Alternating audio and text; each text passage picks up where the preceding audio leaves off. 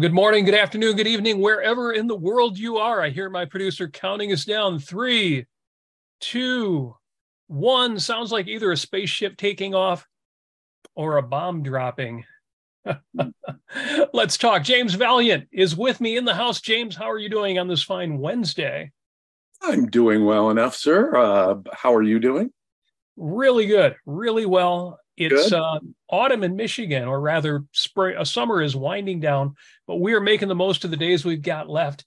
And one of the things that I did recently is I went to the movie theater, saw that big blockbuster. No, I didn't see Oppenheimer yet. I went to see the Barbie movie, but you know, Oppenheimer just hit. Tells us something about your priority. $500 million. If that silly Barbie movie wasn't out there breaking the $1 billion record, we would all be talking. In fact, we are talking. Oppenheimer hits $500 million. That's pretty darn good for a film. That's amazing.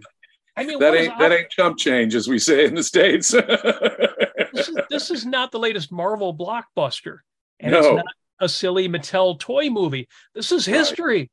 This is a guy who changed history.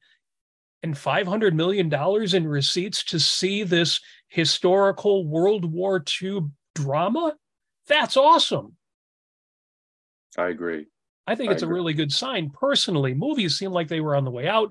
Movie theaters weren't going to recover after COVID. And now people are lining up. Going to the theater a couple of weeks ago and seeing a theater half full.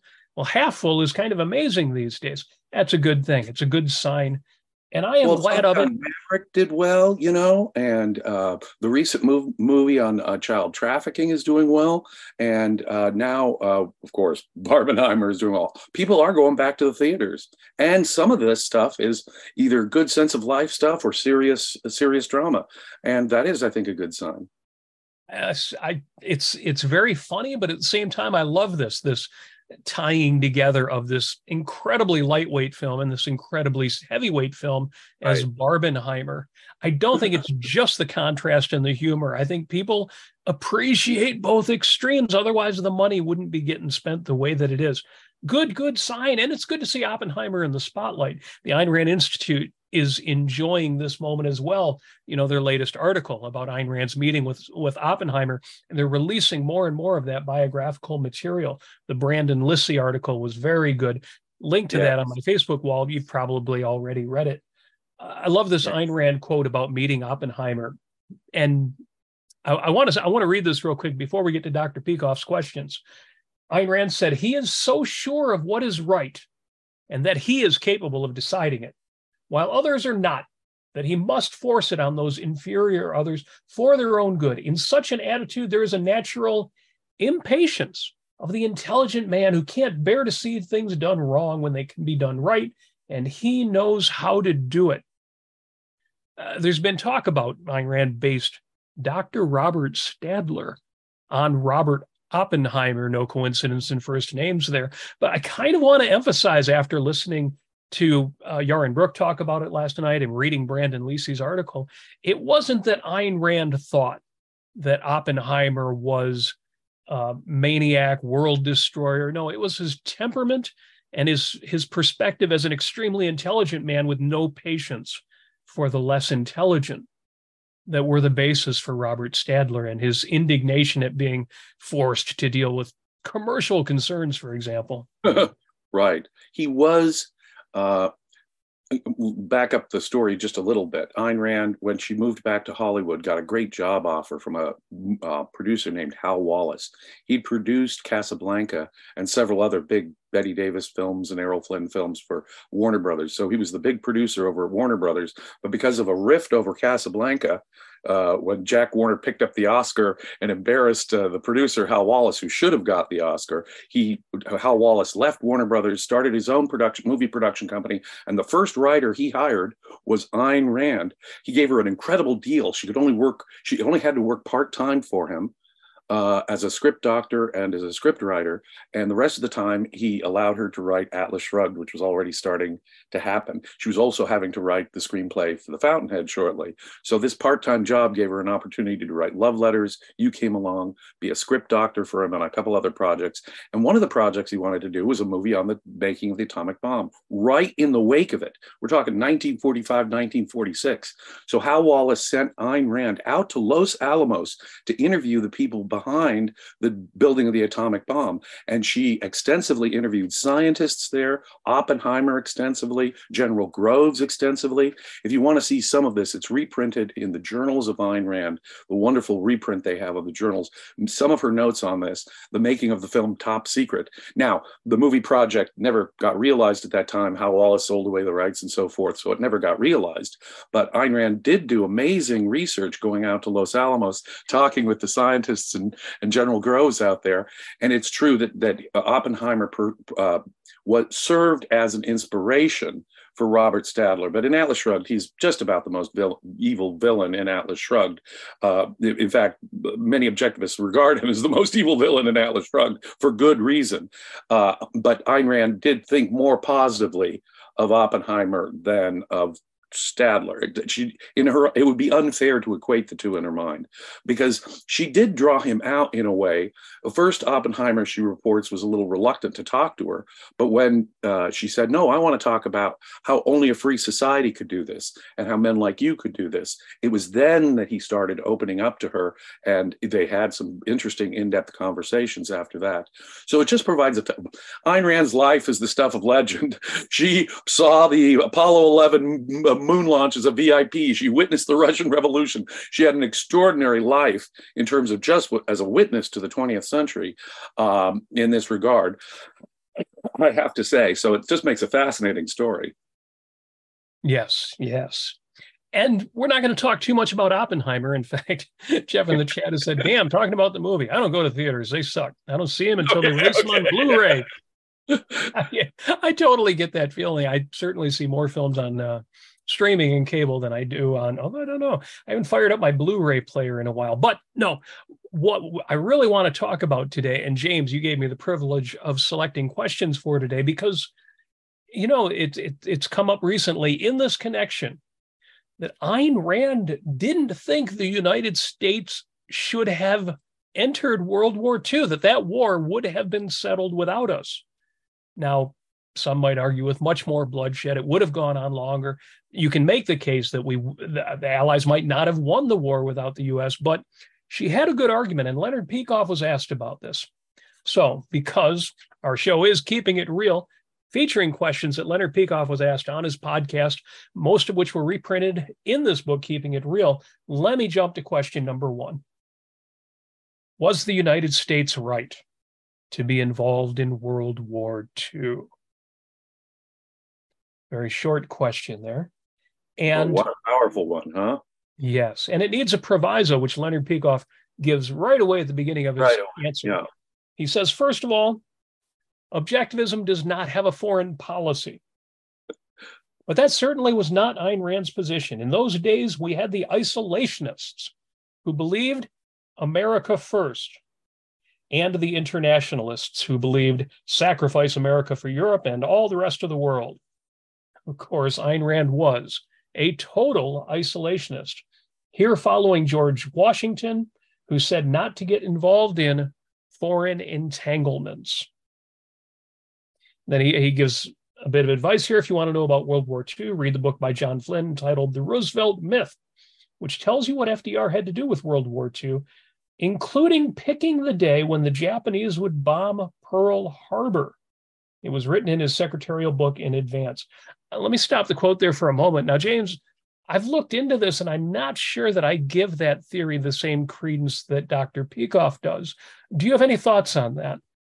That is a complex subject. It's not just the Roosevelt myth, but other things that John Flynn wrote that were very interesting, because very early on, he had, in the 1940s, mind you, he was pointing out that the attack on Pearl Harbor really had to have been anticipated by Roosevelt, who was clearly trying to maneuver us into World War II.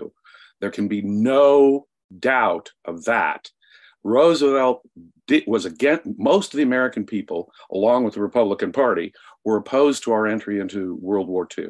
Now, some of them are, of course, smeared and attacked for being isolationists. Some of them, though, were kind of sympathetic to Nazi Germany. Ayn Rand was not among that group of American firsters, for sure, but she was definitely on the side where mainstream Republicans were, as they were, by the way, in the entry of World War I. It was the Democrat President Wilson who had to convince a very skeptical Republican Senate to get us into World War I, and similarly, a Democrat President Roosevelt had to convince a very skeptical American public, including what Republicans that were left in Congress, to get into World War II. But there was no doubt that Roosevelt wanted us to get into World War. He had been supporting materially. He had been sending Lend-Lease stuff. He'd been sending material, both military and non-military support to Britain, in that which had been at war with Nazi Germany since 1939. Russia had been at war with Nazi Germany since 1941. Now, before Pearl Harbor. Now, in the course of all that, a little context. You'll recall that what got America into World War I was a big propaganda thing about the Lusitania, a passenger ship, an American passenger ship. At the time, we were technically neutral, and the Germans bombed it. Well, it turned out that this neutral passenger ship had military equipment from America being sent to Great Britain. It was the Allies who risked those civilians' lives. Canadian troops were there being sent to help Britain in World War I. And so, but nonetheless, that was a cause celeb that got America into World War I. Germany was doing everything it could to avoid a Lusitania.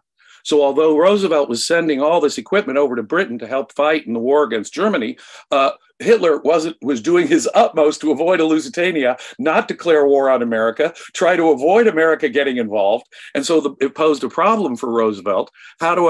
He knew, and this is all well known, Roosevelt knew that America needed to be attacked by Germany or one of its allies to convince America to get into the war.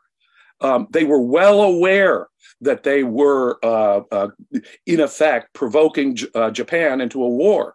They knew very well that Japan could attack before they were attacking.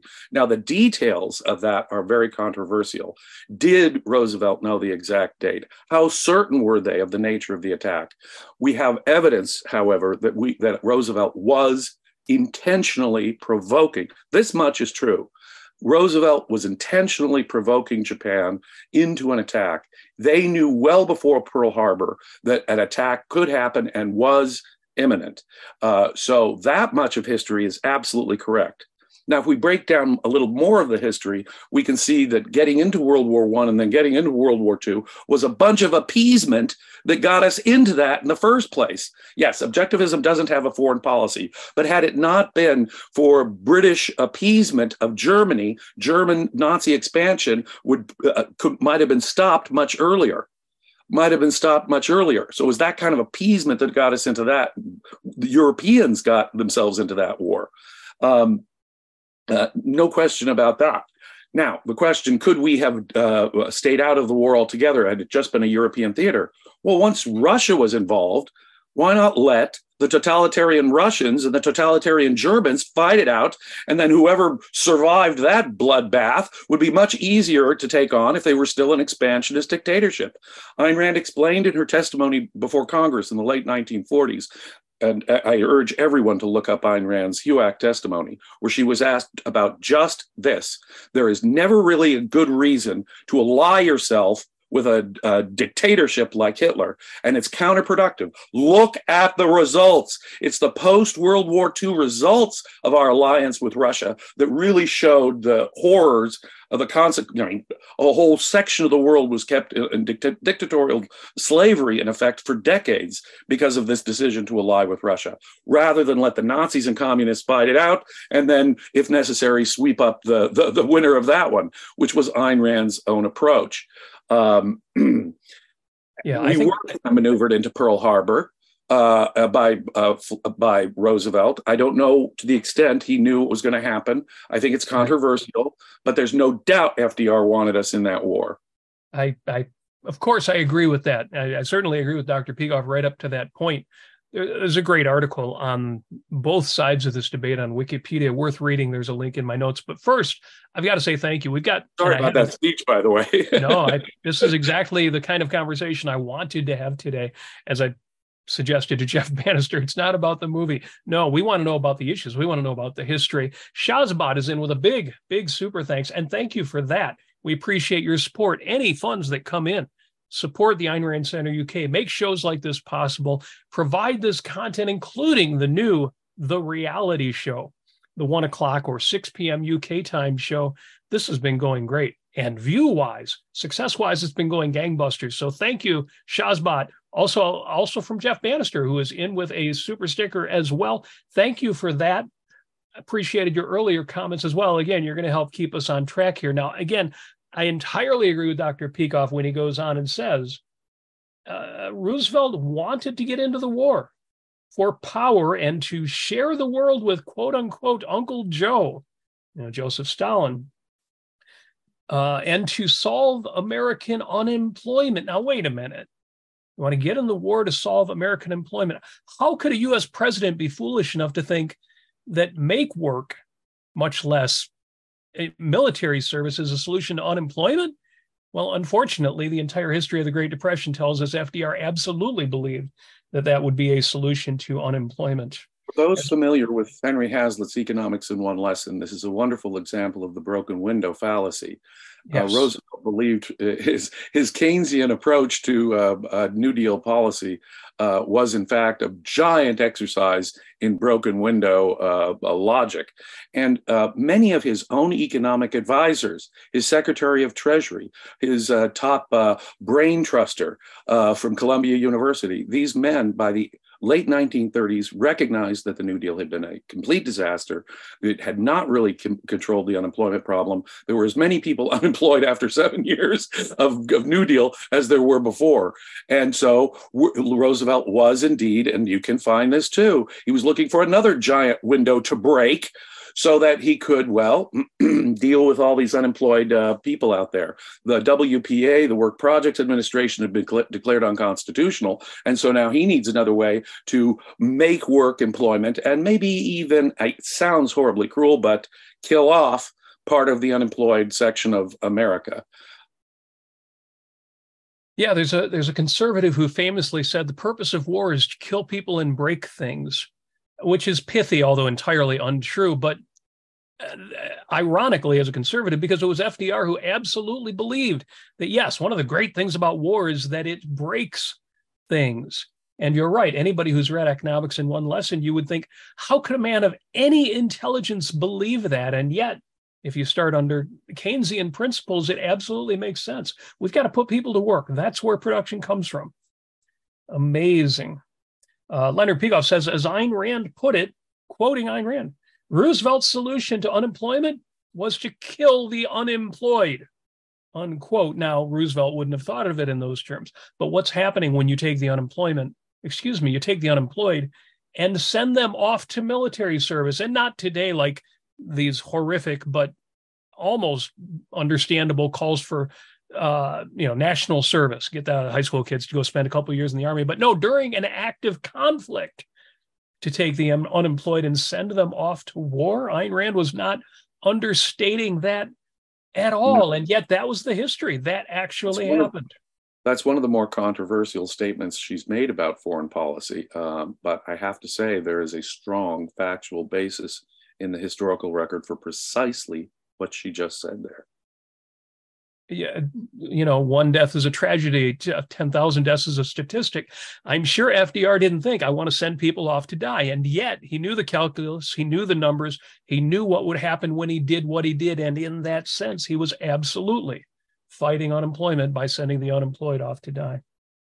So Leonard Peikoff goes on, what would a rational person have done? Well, they would have stayed out of Europe and let the USSR and Nazi Germany fight to the death, to mutual destruction. That would have saved European freedom tremendously and saved the United States from being sucked into world slaughter. What we did, on the other hand, is give unbelievably huge financial support to the Soviet Union. There's a book you might want to look for called East Minus West Equals Zero. by Werner Keller, 1962. We all know that one now, which shows what Russia would have been without the West's financial support. World War II was an abortion, a corruption, and a depravity from beginning to end. The only thing you can say about it is that once the Japanese did attack, we had to respond. And we did respond in a proper way, as a real war, and not what they now call war in Iraq or Afghanistan. But it should never have come about. A final result of the whole thing was that one of the worst generals in World War II became president, and that was the end of the Republican Party. This is true. Some of America's greatest generals, like Patton and MacArthur, who were really good quad general, didn't really have the great careers. Or Patton died, obviously, but MacArthur faded away like old soldiers do, as he said in his speech. And it was the commander, the supreme commander of Allied forces in Europe, General Eisenhower, who became the president. But he was as much a politician as he was a general, unlike MacArthur and Patton. Unfortunately. So I have to agree with this entire assessment of the thing. If it had not been for Western appeasement, neither World War I nor World War II would have happened at all. It was Western appeasement that got us into those wars in the first place, no doubt about it. Now, once America is attacked, now a lot of people say, well, obviously Roosevelt wasn't aiming for it. That would have distracted resources from the European theater to the Asian theater. I would remind all those folks that Japan had attacked China and was actually getting all the way down to Southeast Asia, threatening the what was still the British Empire. The entire subcontinent of India, you recall, was part of the British Empire. And so by getting into Southeast Asia, Japan was directly threatening British interests, places like Singapore, Hong Kong, but all the way down to Southeast Asia. And India itself were now under severe threat. So I dismissed that entire argument altogether. When Japan attacked us, it was Germany that declared war on us several days later because of their alliance. And then we, of course, followed suit. So it actually lends credence to exactly what Ayn Rand and John Flynn were saying. This was all kind of a maneuver to get America into war. But once we were attacked, we were the victims of an aggressive attack by this tripartite alliance that involved Italy, Germany, and Japan. And that got them all involved against us. And now when you're going to do a war, you don't mess around with a war. You let the Pattons and the MacArthur, you cut them loose, and you use your best technology. You don't worry about collateral damage, because guess what? Every German and every Japanese civilian that died were killed by their own dictatorial governments that had initiated this war. If Germany hadn't started World War II, none of these people would have died in Europe. If Japan had not invaded China, none of those people would have died in East Asia. So the civilian damages that the Allies allegedly inflicted are the fault of the aggressor or dictator nations in this case, not ours. And once you're attacked, I'll use my story of my big brother when I was a kid. I was just a little kid, like little brother, 5-year-old brothers do. I punched my 6-year-old brother, who's bigger than me. And he said, I'll let you get away with that one, Jimmy, once. But if you ever do that again, I'll hit you back, and I'll hit you back 10 times harder. I thereafter was, let me put it this way, deterred from any aggressive action thereafter, because that is a perfectly valid threat. And that is exactly how you have to fight a war. Hit them back 10 times harder. Crush their willingness to fight. Show them the consequences in their nation. So I think that's the tee up for both the firebombing of Dresden, say, and the nuclear bombs at Hiroshima and Nagasaki. Yeah, it's striking that we have to make the moral point that when a war is started by an aggressor, any quote unquote innocent lives in their country that are killed are not the responsibility of the people defending themselves. No. But even then, imagine if nobody defended themselves and, say, the Nazis had taken over the West and the Japanese Empire had taken over the East. What do you think would happen to those, quote unquote, innocent civilians in that kind of a world? Exactly. the tragedy of the dropping of the bombs, well, what would have happened if we hadn't done that?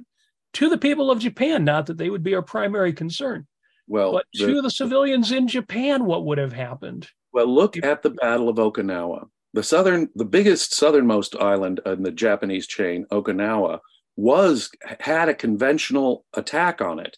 The U.S. forces landed and had a conventional war. It was a bloody mess for both sides. If anything like that had to happen, say on the main island of Japan, imagine Yokohama and Tokyo. Under that kind of an attack, there would have been all kinds. First of all, we have a right to say American lives first. American lives first need to be saved. But even the Japanese lives would have been perhaps even more than the losses at Hiroshima and Nagasaki in a conventional attack. People rarely give that any consideration, but both sides would have had huge casualties. And if the Battle for Okinawa before this had been any indication, it would have been worse than the casualties of Nagasaki and Hiroshima put together. Yeah, it's just, I try to project out what would have happened if the Allies hadn't stepped in, whether America was part of that or not. But if the Nazis had won, if the Japanese, if the empire had expanded, you know, we've got a great super chat. I've got to read this from Eddie Earned of Lady Columbia. Always has great questions, but this one's an observation. And he says, and thank you for the contribution, realists can be some of the smartest people in the room with power and strategy, but they have no end except for balance, and think that idealism is childish. It's pragmatic and, it's the pragmatic and idealism's false dichotomy. Yeah, the idea that everything has to be a balance of power. If we have winners and losers, that's no good. Because there are no good guys, right? There are no bad guys, or even if there are, it's not practical to think of actually defeating the enemy. Well, Leonard Peikoff refers to, Afghanistan and Iran, Iraq. What a nightmare that is, to have gone there, to have sacrificed all of those lives and countless more, again, of the enemy than American lives. But that's even irrelevant, to no end, to no purpose, for no reason whatsoever. Are the lives of the people in the Middle East going to be better off for those actions, much less the American lives, the most important lives? I am sick to death of the kind of foreign policy approach that says, oh, well, we're backing this dictator into a corner. Yeah. Dictators have backed themselves into a corner. They are at war, in effect, with their own populations. Read an article by Ayn Rand called The Roots of War, where she demonstrates that, in effect, in modern times, all the modern wars have been started by the comparatively dictatorial countries. Dictatorship is the cause of war. When a dictatorship is in effect a war declared within a state by its own government against its own people. War is simply when you're running out of victims, finding more victims outside. So the corruption of dictatorship and the inherent nature of dictatorship itself will lead to war. Dictatorship has been the cause of war in the modern world, ladies and gentlemen. And the idea that somehow backing these dictators into a corner is a bad thing just absolutely boggles my mind. It's a formula for exactly the kind of appeasement that gave Europe Hitler. Excuse me if I get a little passionate about that one. Well, we may get even more so. That's why I'm especially gratified to see there's a lot of super thanks, super chats, contributions coming in. Vladimir Rusanov has given a very generous contribution. Thank you for that. And Jeff Bannister is in with a super chat and a comment. He says, I know mosquitoes could hurt me. I don't go stand in the swamp because of that. But when one lands on my arm at home, I don't let it bite me. I squash it. And then he asks, did Rand initiate the libertarian NAP concept, the non-aggression principle concept? No. As Peikoff points out here, George Washington, well, let me put it this way. In the sense of foreign policy, non-intervention idea that libertarians, the better little L libertarians, have grounded their pro-peace, non-interventionist foreign policy. And that's just a reflection of the founding fathers of America.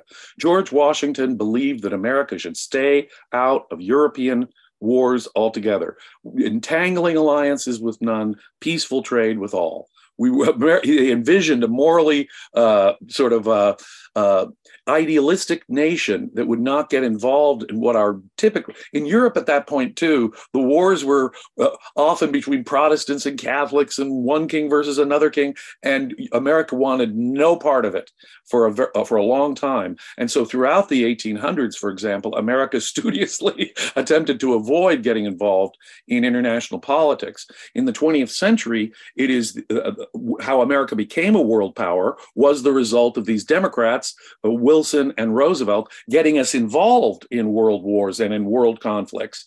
And there was already, Ayn Rand was just one voice of, like we were saying at the very beginning, one voice of many voices that were saying, no, America's interests are in staying out of the war, at least initially. It was Britain's own appeasement that got them into that war, and World War I, by the way. So I agree with the idea that libertarians have a foreign policy that's based on this older isolationist foreign policy. But note, some of them are anarchists. They don't want to have want America to have a foreign policy at all, and they believe that there. If America isn't armed to the teeth when there is a dictator, an aggressive dictatorship out there, if there are Stalins and Hitlers out there in the world, we cannot go anarchism, my libertarian friends. We have to be armed to the teeth and prepared to crush them should they attempt to spread their evil ideology on us. So we're very much not libertarians in that sense. Ayn Rand believed that America should be ready to defend itself and swat that mosquito out of existence, if necessary, to discourage all further mosquito attacks, which we absolutely have a right to do. So she's not libertarian. She's actually defending the original foreign policy concept, at least the principle in general, of George Washington. But of course, it's consistent with Ayn Rand's own version of the no initiation of force principle, which the libertarians sort of take as a religious axiom. Yeah, it was my understanding that in the development of the Libertarian Party, they borrowed. You say they borrowed from Ayn Rand, it makes it seem like they're objectivists. No, they extracted out of her philosophy the bits they wanted and the justifications they were looking for. It's like when we're little kids, Bobby started it. He started it. He did it first. Okay, well, that's it. Ayn Rand hated war. Ayn Rand thought that dictatorship was the worst social condition and that war was the worst manifestation of dictatorship. She hated dictatorship so it just disgusts me when people compare her, like the evil Whittaker Chambers in National Review, to dictators. It's just the opposite. She was the most passionate enemy of dictatorship in the age of great totalitarianism, the 20th century, when it came upon us. And she was opponent of war. She thought it one of the worst things imaginable, and she thought that we should do everything we can to avoid it. She, like Mises, understood that the free market was the system of peace. Peaceful interaction between people, trade. It's our economic interdependence that prevents war. It's having values that are promoting freedom and individual rights that encourage peace among nations. Think of Ayn Rand as a warmonger or advocate of dictatorship is to just get her all upside down. In fact, in an intentionally perverse way, in my view. It's worth noting, and some folks might not have thought of it this way. When you consider Ayn Rand's philosophy, she was an advocate of reason in epistemology, based on her understanding of the primacy of existence in metaphysics and of rational self-interest in ethics. But when it comes to politics, she didn't talk about liberty. I mean, she did, but that wasn't what she called her political philosophy. She didn't talk about republicanism. A republic versus a democracy. No, she's talked about capitalism. Well, isn't that economics? No, not when it comes to Ayn Rand. Laissez-faire capitalism as a political system. And that, to me, is the answer to the non-aggression principle. The non-aggression principle, it's saying something, but it's not the basis of a political system. You can't even understand its application if you don't understand its philosophical roots. And sometimes they'll even get the formulation of the no initiation of force idea wrong. But even those who might even get the formulation right among our libertarian friends, I'll try and use a nice word there, even when they get the formulation right, they don't know how to apply it because they don't know its philosophical roots. You need a whole philosophy here, Mr. Libertarian, Ms. Libertarian out there, exactly what Ayn Rand has and what y'all are completely ignoring because you don't even know the moral basis for it. You don't, therefore, you don't know how to apply it consistently in practice. Now we have a super chat from Adherent of Lady Columbia, and you may or may not know anything about this. I know very little about Peter Zeihan other than he thinks everything is to be understood in terms of power. And so Adherent of Lady Columbia, thank you for the contribution, asks this, thoughts on the Peter Zeihan view that through the breaking of Europe in World War II, that U.S.-backed global trade, became a matter of a security policy bribe. Let me read that one more time. Thoughts on the Peter Zeihan view that through the breaking of Europe in World War II, that U.S.-backed global trade became a matter of a security policy bribe. Again, this sounds like it's trying to say, well, everything is money and behind-the-scenes power grabs. But I haven't read Zeihan's book. He's written several books on global trade, and I'm familiar with him, but I'm just not familiar with the name and the idea, but I have not studied his theory well enough to give a good response. Yeah, I think we'd have to look into that more. I don't know that I have anything to say about it. I suppose the way I'm phrasing the question is implying a negative. Right. Anytime somebody says it's all power and behind the scenes in order for people to get rich. Of course, the Marshall Plan was government. We recognized that Western Europe, in fact, Europe generally, had been laid waste by World War II, and the United States government had a giant foreign policy program in the wake of World War II to help the crushed nations of Western Europe rebuild. Trade would have been, I think, and trade is the way to do it. Trade with the relatively free market West was actually in their advantage and everyone's advantage, and it has lifted the boats, the poverty boats of all nations that have engaged in free trade with the Western industrialized nations. So it's a funny way of putting the theory. What makes me suspicious about it from the outset is just that. Trade with the West wasn't something we cornered them into, nor was it the plan, it seemed to me.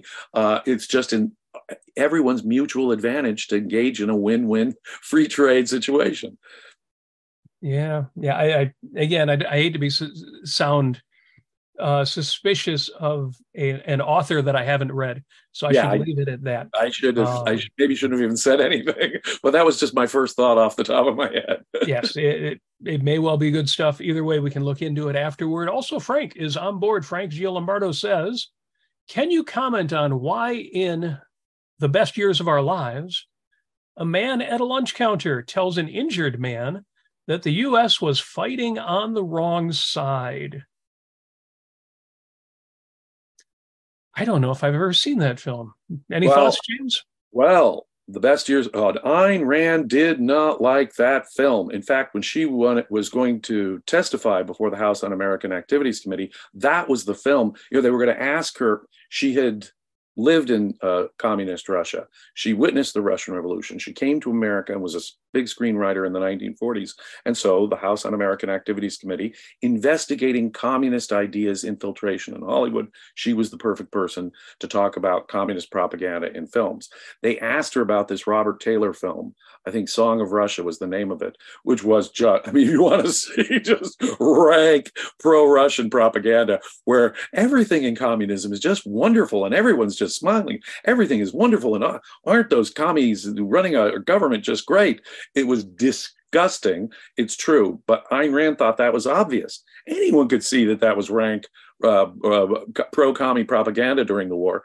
But she wanted to talk about Best Years of Our Lives, which, think about that. It was about the psychology of men who came back from war horribly injured.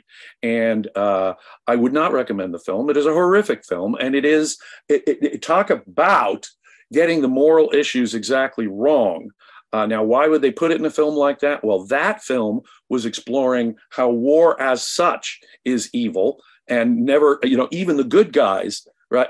I'm just going to say that Ayn Rand's understanding of that film is so powerful and so penetrating. Again, what you want to do is read Robert Mayhew on Ayn Rand. And oh, gosh, the name of the book is escaping me, Robert, help me. Is this the companion to Ayn Rand we have here on the shelf? The one about Hollywood and Russia that Robert Mayhew did. It's escaping, the title's escaping. Yeah, me, right? Russian writings on Hollywood, or this? No, this would have been after that. No, not the earlier one. There's actually, and I'm sorry, I'll try to find that link in the thing. But there is no question that Ayn Rand's opinion on Best Years of Our Lives was that was the movie she wanted to talk about. That was the one that talked about the moral issues, in effect, of the war. She interestingly wrote a war movie, Love Letters, which talked about a man who had been injured during World War II and the psychological impact of that. So the only tantalizing thing I'm going to do is give people a project if they're ever interested.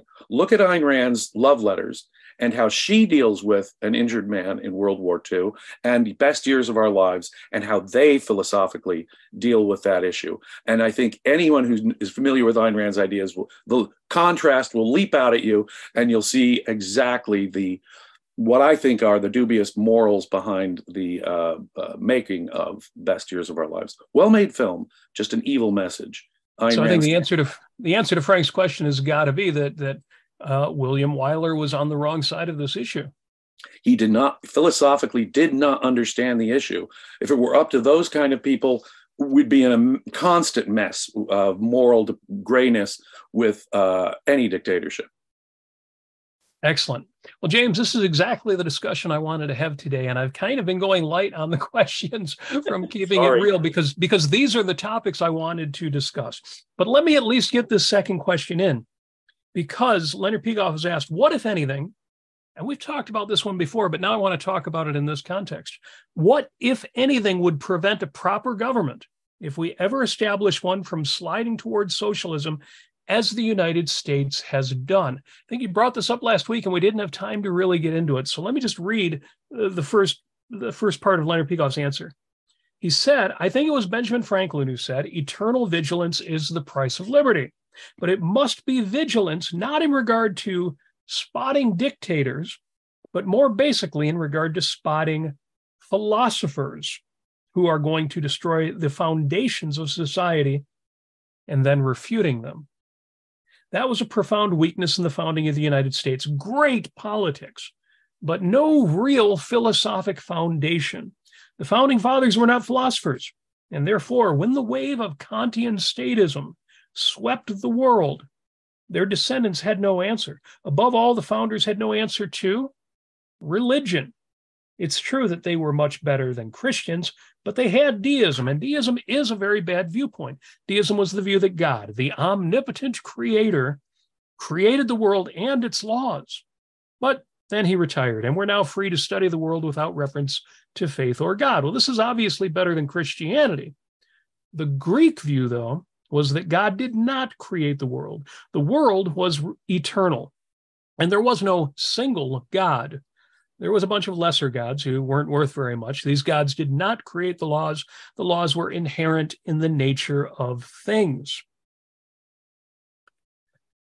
That's exactly right. The Greeks didn't think of their gods as the creators of the universe, but like us, developed within the universe. They're like, you know, older big brothers and sisters who are a lot more powerful, but they were not these supernatural, all-powerful creators of the universe.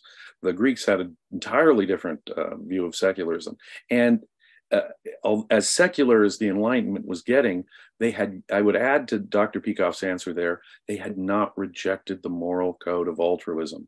Mm. Yes, the Founding Fathers did, using the best legal philosophy of the time, men, for all their flaws, like John Locke, they implemented the political philosophy of the best in European political philosophy at the time.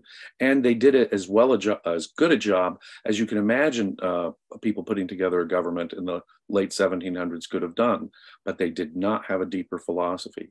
What they needed was a morality that would defend this pursuit of happiness business, and they did not have it. And as Leonard points out, more than that, there were deeper philosophical issues in metaphysics and epistemology that were behind that. So what we needed was objectivism. Well, to put it in one word, objectivism, that they didn't have, a better philosophy to defend reason, and most importantly, in my mind, a better ethics. They still accepted the altruism of Christian Neoplatonism. Even as Kant was doing his work and making matters worse, they still had not rejected even the altruism of Jesus based on Neoplatonism. And that was a disastrous contradiction from the start. And there is nothing that can prevent us from sliding into dictatorship if that's where our culture is taking us, if that's where the philosophical leaders are taking us. It is ideas, and the more fundamental the ideas, the more powerful the ideas. It is those fundamental ideas that shape the future and always have, and so long as humans are the rational animal, always will. There is no constitution, no written law that will in the long run protect. It can help, it can slow. Our Constitution was a dynamite document for which I'm still grateful to the founders for creating.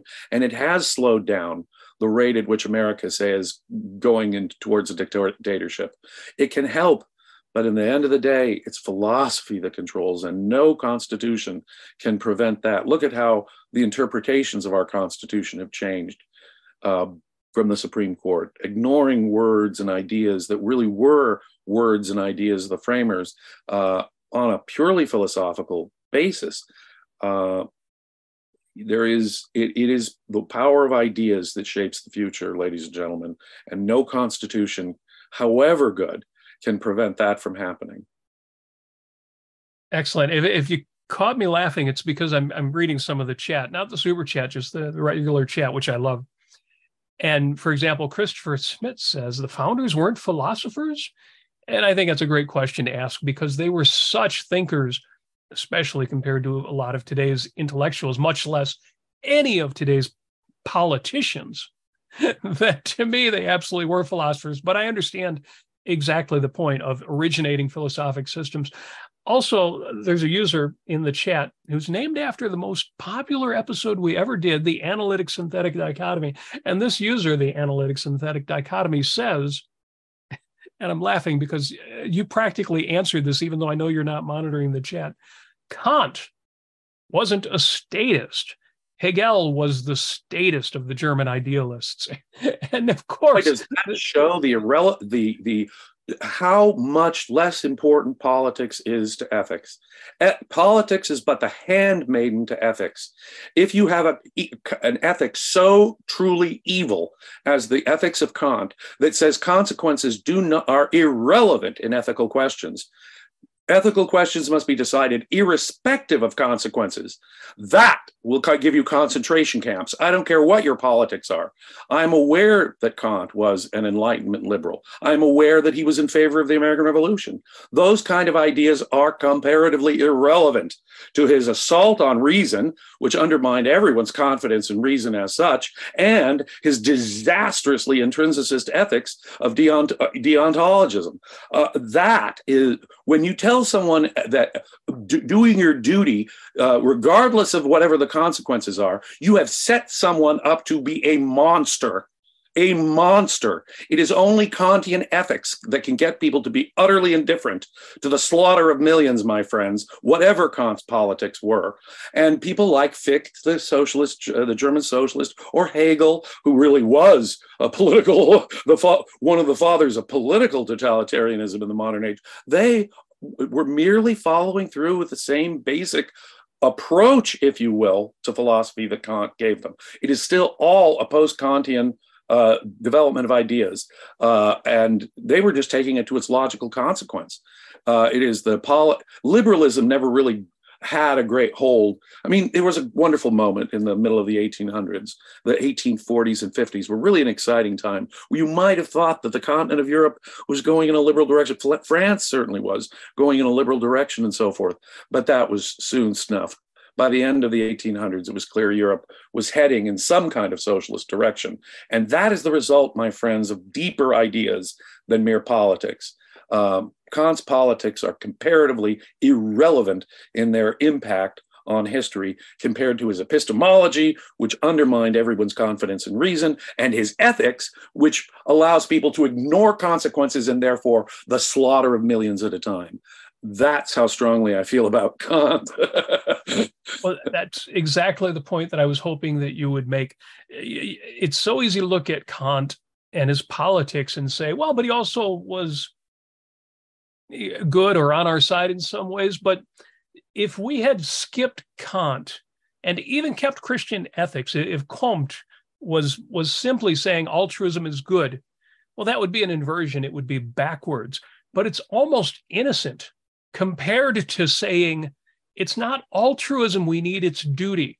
Duty with no end. The only reason why Kant would be in favor of altruism is because the only way to show that you had no personal stake was to sacrifice, but the sacrifice was bad enough.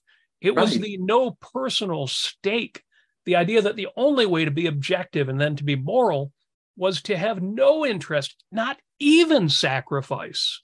Oh, Kant admitted that sometimes your behavior, if you're obeying his categorical imperative, might work to your selfish advantage. And sometimes it might be total altruism. But the only way to really know it, the only way to really isolate that you're acting with total disinterest is to sort of demonstrate that you're going to favor the other guy over yours and put your interests lower. That's how Kant saw it. So, it is nothing less than that evil. It is nothing less than that evil, his approach to ethics. And once you do that, any consequences, look at how what he's doing. He's severing at the base Ayn Rand's grounding of the objectivity of ethics. It is life that is the objective grounding for values for Ayn Rand. Kant severs that at the very root. That is why he is the very opposite, in fact, the most opposite ethical thinker from Ayn Rand in the whole of history, for that very reason that you say there. And at that point, it really doesn't matter what the consequences are, because Kant has let the floodgates loose. Any horrific consequences that come as a result of that are the result of this kind of approach to ethics that says consequences do not matter. Yes. Well, we're getting near the top of the hour, and I think, well, first I want to take a moment and thank all of the super chatters today.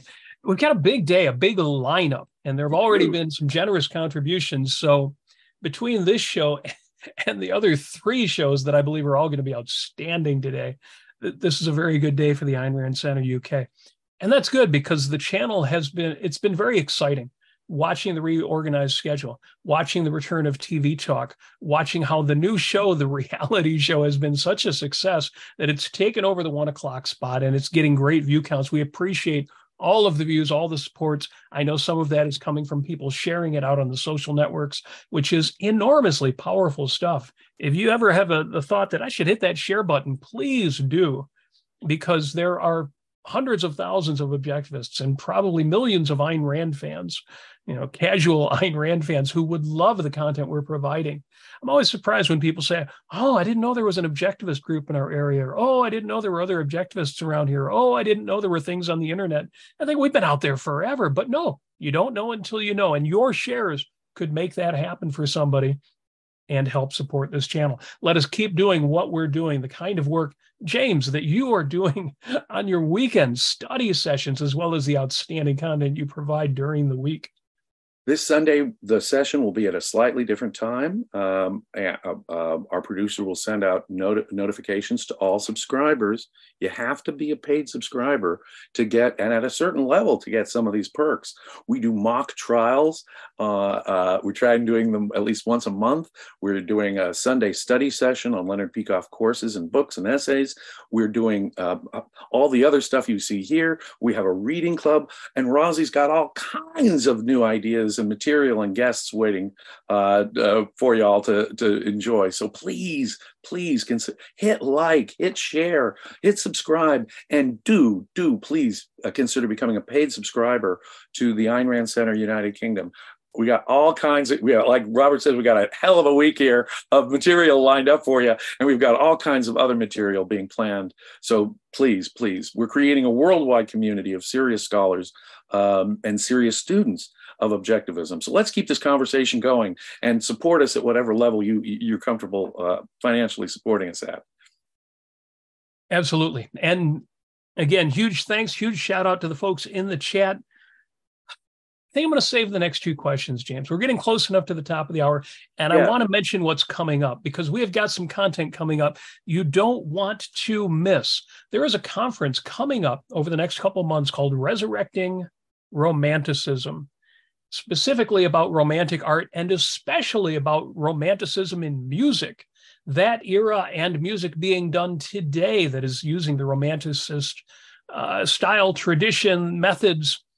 So coming up on The Daily Objective, in half an hour, David Barry is going to be presenting Why Do We Enjoy Music? Now, Dr. Barry has a new theory along the lines of Ayn Rand's mention in Art and Cognition about why does music do what it does? He's got a new theory. I don't know how much he's going to give away on TDO, on The Daily Objective, but I know that's going to be a great show. I might still have to go down to Atlanta to actually attend the conference and get his full theory. Right after that, U.S. women's team closes the gender gap. The reality show is going to be great. I want to hear that discussion. Now, you know, we always announce the main topic, but there's usually three. You'll get to hear what all three of those are if and when you watch that show. And then because we only get Dr. Pearson every other week, I am really glad to see he has a show today. The topic is Mind Matters on Lee Pearson's The Cutting Edge. And I am looking forward to that as well because he's got our own star of HBTV, Harry Binswanger, on as a guest. Top the description, mind is an oft-used concept, but what exactly does it refer to? In this episode of Cutting Edge, we will discuss the mind and its functional architecture with guest Dr. Harry Binswanger. Now, I know that when we talk about the architecture of the mind, references to, for example, storage systems, file folders, computers, Dr. Binswanger and Dr. Pearson don't always agree. I am very excited to hear this episode. So 4 good shows on the ARC UK today. Great content made possible by those of you who are members of the Ayn Rand Center UK. Link to become one, if you're not already, is right at the top of the chat, or just go to aynrandcenter.co.uk, click that Become a Member button. And those of you who have put in your super thanks, super stickers, super chats, hit that $, put a couple dollars on your question. Your questions deserve to stand out in that way. And folks who are members of the YouTube channel. But if you don't have any spare change in your pocket, at the minimum, because it costs you nothing and it enhances your posture on the internet, share these shows, give them a like, support the channel in all of those ways that are just take a few clicks. Folks, you're making these conversations possible. And James, it is an honor once again to speak to you. Again, this is exactly the conversation I wanted to have this week. I know we didn't go as long on Dr. Peikoff's questions, but your thoughts on World War II, on Robert Oppenheimer, and on the philosophy that informs the kind of decisions that FDR and Truman made, invaluable to me, and I really appreciate this discussion. Well, thank you. Thank you for giving us a show today. I wasn't feeling up to snuff yesterday, and you filled in with some brilliant questions here, and it followed up on what we were doing. Notice, ladies and gentlemen, how we integrate the shows. We try to create some integrated connection between the shows and across the shows. You're not going to find that kind of thinking done by other YouTube material providers out there. Rosie and Robert are doing such astonishingly good work, and Daniel and Irene and all the people behind the scenes are doing such astonishingly good work. All I can do is say thank you guys, and mostly thank you to all the listeners and supporters out there. Have a great week, everyone.